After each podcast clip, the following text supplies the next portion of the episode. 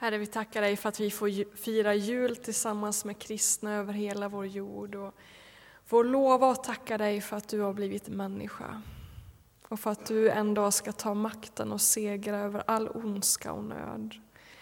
Vi ber för de pengar som vi har samlat in här i, kollektboxarna men också det som har kommit in på banken via autogiro och insättningar. Herre, vi ber att det skulle få bli till välsignelse. Låt oss få vara med och sprida ditt rike. Öppna oss nu för ditt ord och låt det få landa i våra hjärtan och bära frukt. I Jesu Kristi namn. Amen. fått flera frågor här ute på kyrktorget innan gudstjänsten och jag ska svara på dem så jag slipper få dem igen. På fråga ett så svarar jag ja, jag är trött. Fråga två, ja, jag är förkyld. Så vi får se hur det går. Så lock för mina öron emellanåt och ja, Eh, mycket. Men jag tror jag hoppas att det här ska gå i alla fall. Det här med tröttheten är självförvållat. Jag satt uppe med min bror och spelade spel igår. Kalahar, ett sånt afrikanskt spel man spelar med kulor. Och, och ja, vad ska man säga, matematikern vann mot teologen. Och jag sa till slut att vi går inte och lägger oss förrän jag vinner. Till slut vann jag. Och så fick vi gå till sängs. Idag är det ju annandag jul. Eh, och den 26 december har är egentligen en helgondag då man firar minnet av Stefanos. Ni vet martyren som man kan läsa om i Apostlagärningarna kapitel 6 och 7. Eh, och den här dagen firade man innan det att man började fira jul i kyrkan vid den här tiden, så den helgondagen var först. På, vid reformationen i Sverige så avskaffade man ju alla helgondagar, men man behöll den här för att fira minnet av alla martyrerna. Men jag tänkte frångå den traditionen och istället vara kvar i, i, i julevangeliet eftersom vi inte hade någon gudstjänst här på juldagen. Eh, och jag tänkte att vi skulle titta lite på julevangeliet i Matteus evangeliet. Traditionellt sett så brukar man ju läsa ur Lukas evangeliet som är en lite längre version av julevangeliet. Och I den texten så, så lyfts Maria upp på ett speciellt sätt. Eh, det är så Lukas, han, är väldigt, han gillar att lyfta fram marginaliserade grupper. Han lyfter fram kvinnor och icke-judar och de fattiga på ett sätt som inte de andra evangelisterna gör. Det finns ingen evangelist som, som talar så gott om kvinnor som Lukas gör och där spelar Maria en väldigt stor roll. Men jag tänkte att vi skulle titta på Matteus evangeliet istället, för där spelar Josef en stor roll. Och vi ska titta lite på, på honom i den texten. Och vi ska gå till Matteus evangeliet kapitel 1 Eh, och läsa början av julevangeliet där. Och jag läser från vers 18, ni kan hänga med här på väggen. Med Jesu Kristi födelse förhöll det sig så Hans mor Maria hade blivit trolovad med Josef. Men innan de hade börjat leva tillsammans visade det sig att hon var havande genom helig ande. Hennes man Josef, som var rättfärdig och inte ville dra vanära över henne, tänkte då skilja sig från henne i tysthet. Men när han hade beslutat sig för det uppenbarade sig Herrens ängel för honom i en dröm och sa Josef, Davids son, var inte rädd för att föra hem Maria som hustru, hustru. Ty barnet i henne har blivit till genom helig ande. Hon ska föda en son och du ska ge honom namnet Jesus, ty han ska frälsa sitt folk från deras synder. Allt detta skedde för att det som Herren hade sagt genom profeten skulle uppfyllas. Jungfrun ska bli havande och föda en son och man ska ge honom namnet Immanuel. Det betyder Gud med oss. När Josef vaknade gjorde han som Herrens ängel hade befallt och förde hem sin trolovade. Han rörde henne inte förrän hon hade fött en son och han gav honom namnet Jesus. Jag tänkte vi skulle vara väldigt noggranna idag och läsa vers för vers. Eh, och de kommer upp sådär fint på väggen. Maria är alltså trolovad med Josef och det här är antagligen ett, ett arrangerat äktenskap. Och antagligen är Maria en ung flicka fortfarande, eller en ung tonåring. Och äktenskapet var inte fullbordat ännu, de levde inte tillsammans. Och nu visar det sig att Maria är gravid före att de har gift sig. Och som Fredrik predikade här på fjärde advent så var ju det en smärre katastrof. För den här, i den här kulturen skulle, kunde man bli stenad för att ha en, eh, var skyldig att ha en utomäktenskaplig förbindelse. Och här verkar det ju som att Maria haft det. Hon har varit tillsammans med någon före sitt äktenskap och där skulle hon kunna bli stenad för. I andras ögon var hon en hora. Och så samtidigt kunde hon ju inte säga som det var, jag har blivit gravid genom den heliga Ande. Alltså, vem skulle tro henne? Och i en judisk synvinkel är det helt galet. Varför skulle Gud göra en ogift kvinna gravid?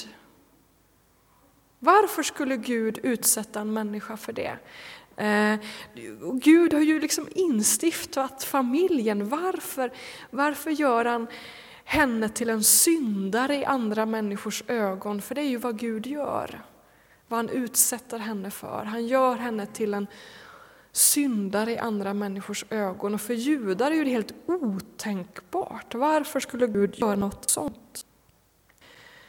Man kan ju grubbla över det. Kanske är det för att vi som församling, att Guds folk ska lära sig att förstå att vi vet aldrig vilka de verkliga helgonen är här i världen. Vilka som verkligen är rättfärdiga och vilka som är syndare. Det är svårt att avgöra för vi vet inte alltid hur det ligger till.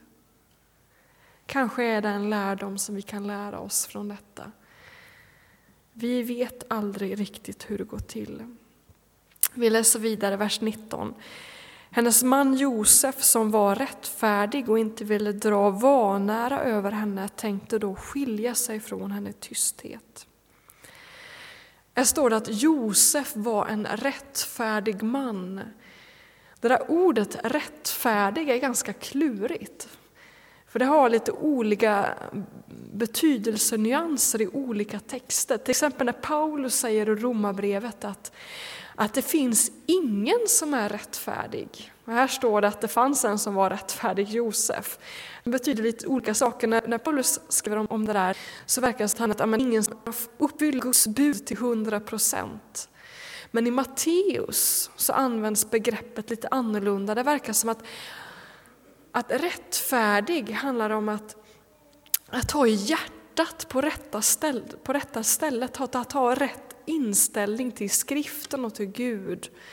Eh, inte så att Josef är 100% syndfri, men han har hjärtat på rätta stället. Josef lyfts fram som en förebild i Matteus evangeliet.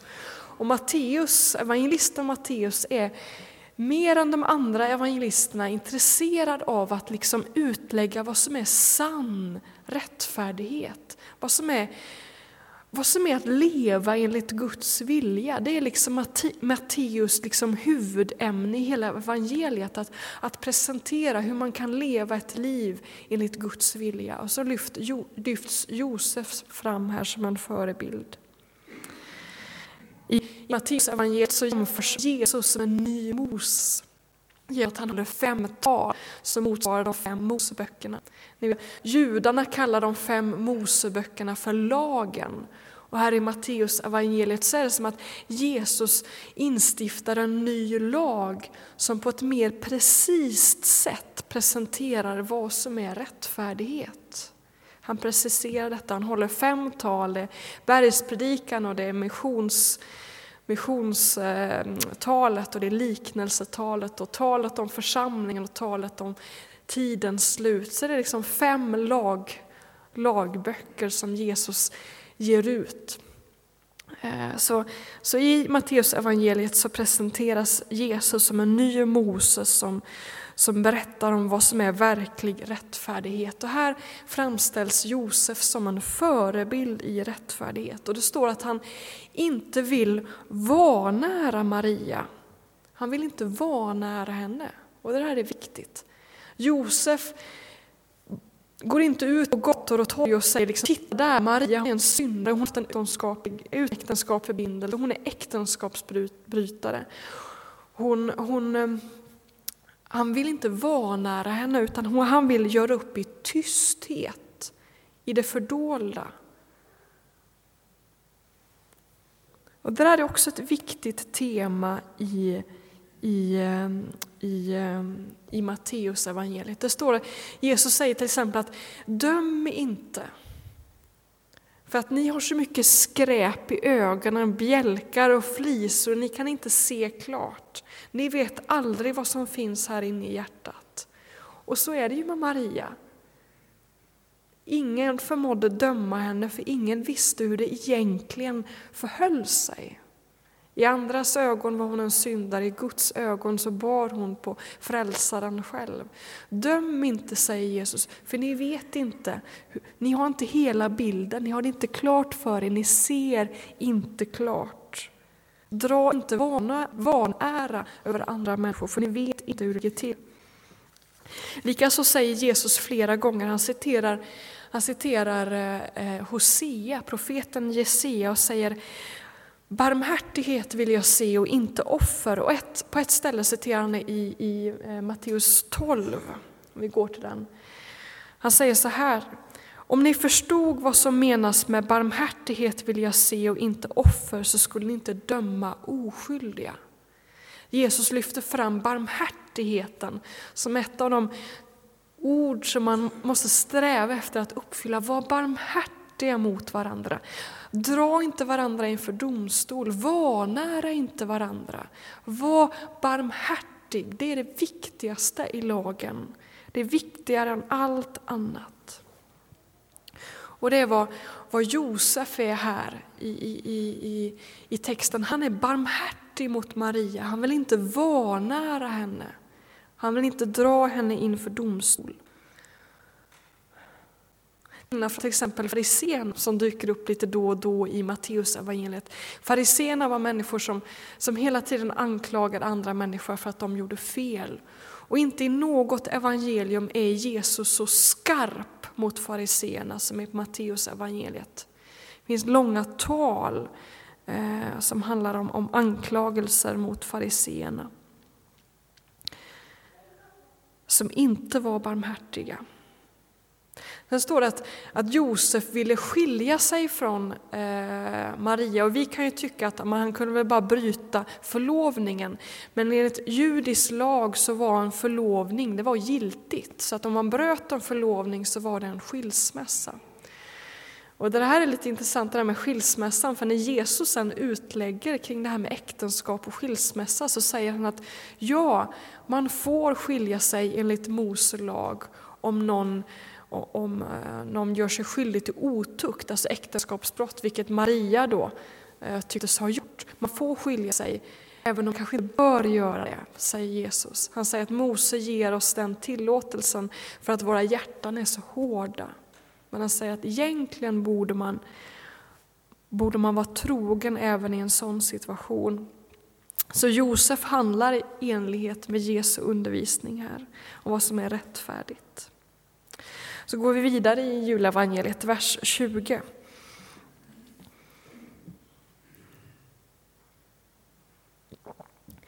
Men när han hade beslutat sig för det, alltså att skilja sig, uppenbarade sig Herrens ängel för honom i en dröm och sa Josef, Davids son, var inte rädd för att föra hem Maria som hustru, ty barnet i henne har blivit till genom helig ande.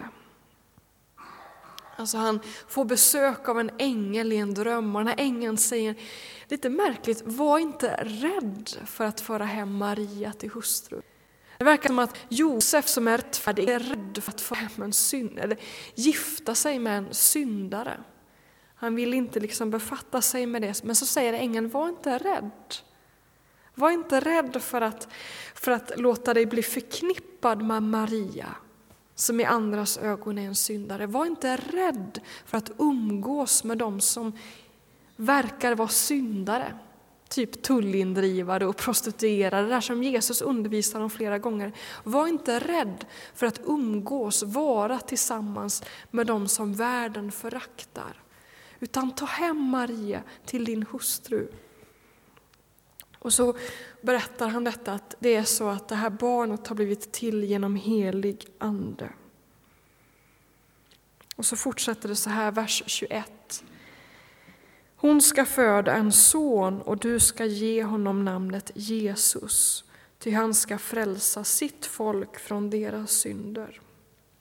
Alltså, ängeln säger att ta Maria som hustru och adoptera det här barnet, ta det till ditt.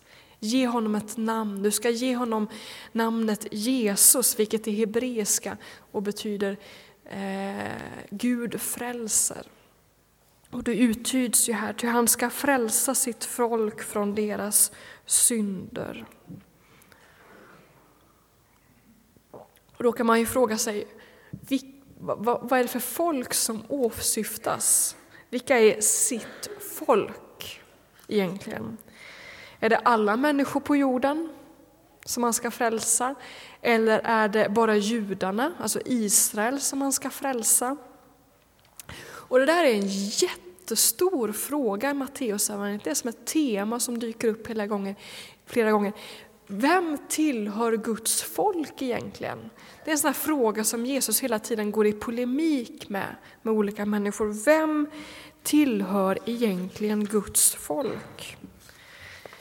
Ehm, I, I kapitel 12, tror jag att det är, jo det är det, kapitel 12 så dyker Maria upp igen. Maria, Jesu mor. Då verkar det som att Josef, han har dött och Maria har blivit änka. Maria kommer med, med Jesu bröder och, och, försöker få kontakt med Jesus. De vill tala med honom. Eh, och, och, då säger Jesus någonting märkligt och vi ska läsa den texten. Han svarade, ja, just det, jag ska läsa versen innan. Eh, lärjungarna säger till honom att din mor och dina bröder står här ute och vill tala med dig och då svarar Jesus så här. Vem är min mor och vilka är mina bröder? Och han visade med handen på sina lärjungar och sa, det här är min mor och mina bröder. Den som gör min himmelske faders vilja är min bror, syster och mor.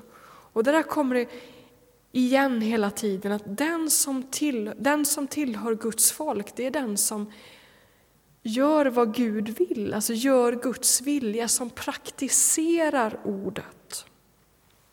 Eh, till skillnad från till exempel fariseerna, Jesus anklagar fariseerna kapitel 23 för att de säger ett och gör ett annat. Alltså fariseerna hade de rätta åsikterna, hade rätt teologi, hade en god undervisning, men de handlade inte rätt. De praktiserade inte ordet. Och Jesus säger att det är, näst, det är viktigare att göra rätt än tro rätt. Eh, I våra sammanhang, vi protestanter, tycker ofta tvärtom. Man ska tro rätt och sen får man göra vad man vill. Alltså rätt åsikt men fel handling. Eh, men Jesus säger i Matteus att den tillhör mitt folk som praktiserar ordet, som följer mig. Det är min mor, det är mina bröder, det är mitt folk. Till exempel så när han samtalar med de judiska ledarna. I kapitel 21 så berättar han en liknelse om en pappa som hade två söner. Och han säger till båda sönerna att, att eh, gå, gå ut till vingården och arbeta där idag. Och den ena sonen säger, ja, men det ska jag göra det ska jag göra, men gör det inte. Och den andra sonen säger, nej det vill jag inte, men går ändå och, och arbetar i vingården. Och så frågar Jesus, vem gjorde rätt? Han som sa, alltså bekände med sin mun att jag minsann ska göra det här, men inte gjorde det. Än den som, eller den som eh, inte bekände rätt, men som ändå gick och gjorde det. Vem hade rätt? Och så säger de judiska ledarna, ja, men det var ju han som, som ändå gjorde. Eh, gick och arbetade vid gården trots att han sa nej. Och så säger Jesus, ja, hur är det med er egentligen? Ni har en hög bekännelse, men ni, ni gör inte som Gud säger. Så det här är ett tema som hela tiden återkommer i Matteus evangeliet. De som tillhör Guds folk, det är de som tar Guds ord på allvar, tar det till sitt hjärta och praktiserar det. De frälser Jesus från deras synder. Den här liknelsen om, om vingården avslutar med att Jesus säger ja, tullindrivare och horor kommer före er till Guds rike.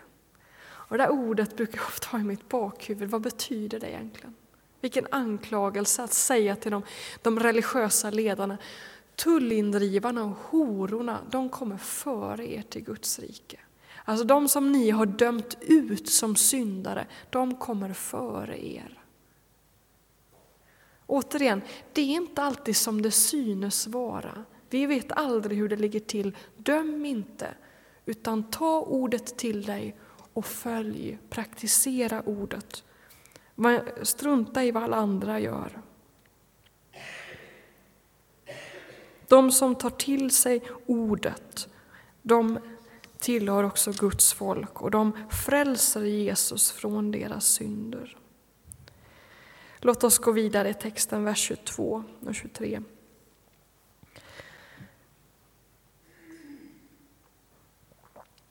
Allt detta skedde för att det som Herren hade sagt genom profeten skulle uppfyllas. Jungfrun ska bli havande och föda en son och man ska ge honom namnet Immanuel. Det betyder Gud med oss. Det där hinner vi inte säga så mycket om, mer än att, att ängeln försäkrar Josef om att det är som det ska. Detta som händer med Maria har med att skrifterna ska uppfyllas. Och han säger att, att du ska ge honom också ett ytterligare namn. Han ska heta Jesus och Immanuel, vilket i hebreiska betyder Gud med oss. Det här barnet ska bli ska förmedla Guds närvaro till människor. Och så fortsätter det så här i vers 24. När Josef vaknade gjorde han som Herrens ängel hade befallt och förde hem sin trolovade. Och han rörde, inte, han rörde henne inte förrän hon hade fött en son och han gav honom namnet Jesus.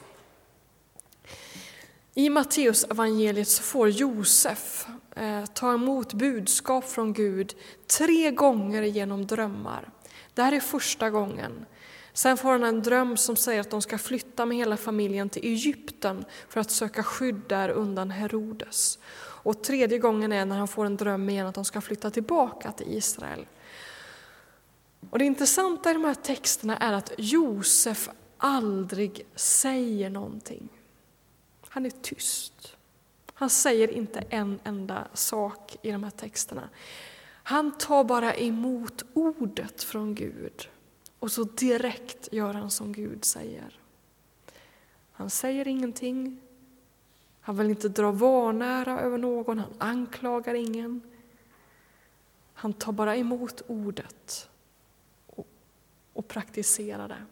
Och det är på så sätt som Josef framställs som en förebild i Matteusevangeliet. Han är rättfärdig, han tar emot ordet, han låter det bära frukt i sitt eget liv och han drar inte vanära över någon. Så lyfts Josef fram som en förebild. Han är en rättfärdig man. Ehm. Och så tänkte jag avsluta predikan. Ehm, här var en liten utläggning så här på annandagen ur Matteus evangeliet. Jag tycker det är roligt att läsa evangelierna. När jag var i, i gymnasieåldern så tyckte jag, men jag har ju hört allt det här i söndagsskolan redan. Jag kan de här berättelserna, varför ska jag läsa dem igen? Men ju mer man läser evangelierna, ju mer upptäcker man vad olika de är. Eh, varje evangelist har sitt unika budskap, sin unika tolkning på Jesu liv och de betonar olika saker. Eh, och ibland kan det få vara gott att bara läsa in sig på en text, ett evangelium och titta, vad är det som sägs här egentligen? Och i Matteus evangeliet så, så lyfts kanske ett budskap fram som vi är ovana i, i, i våra protestantiska kyrkor. just detta med rättfärdigheten, vikten av att ta ordet på allvar och praktisera det. Vi i våra lutherska kyrkor, eller i Sverige som ett lutherskt land, lyfter ju ofta fram romabrevet. Men varje text har sitt unika bidrag till vad det är att gå Guds väg. Och det här är Matteus evangeliets variant på det hela. Ta vara på ordet så här i juletid. Ta det till ditt hjärta och se hur kan jag praktisera det. Kanske är du precis som Josef, du har fått ta emot ett tilltal i ditt liv, någonting som du ska göra. Var som Josef, praktisera det. Våga ta det till dig. Eh, döm inte ut andra för vad de gör eller inte gör, utan ta bara emot ordet i ditt liv och praktisera det. Låt oss be. Fader i himlen, vi tackar dig för ditt ord som är levande och verksamt och som gör saker i vårt inre. Hjälp oss att ta det till oss, hjälp oss att ta det till vårt hjärta och likt Josef praktisera det. Eh, hjälp oss att inte döma andra människor, att dra andra människor i, i vanära och tala skit om andra människor, utan hjälp oss att vara barmhärtig, att se gott och hjälp oss att förstå att det inte alltid är som det synes vara. Vi vet inte hur det ser ut i hjärtat hos vår nästa. Hjälp oss att tänka gott om varandra.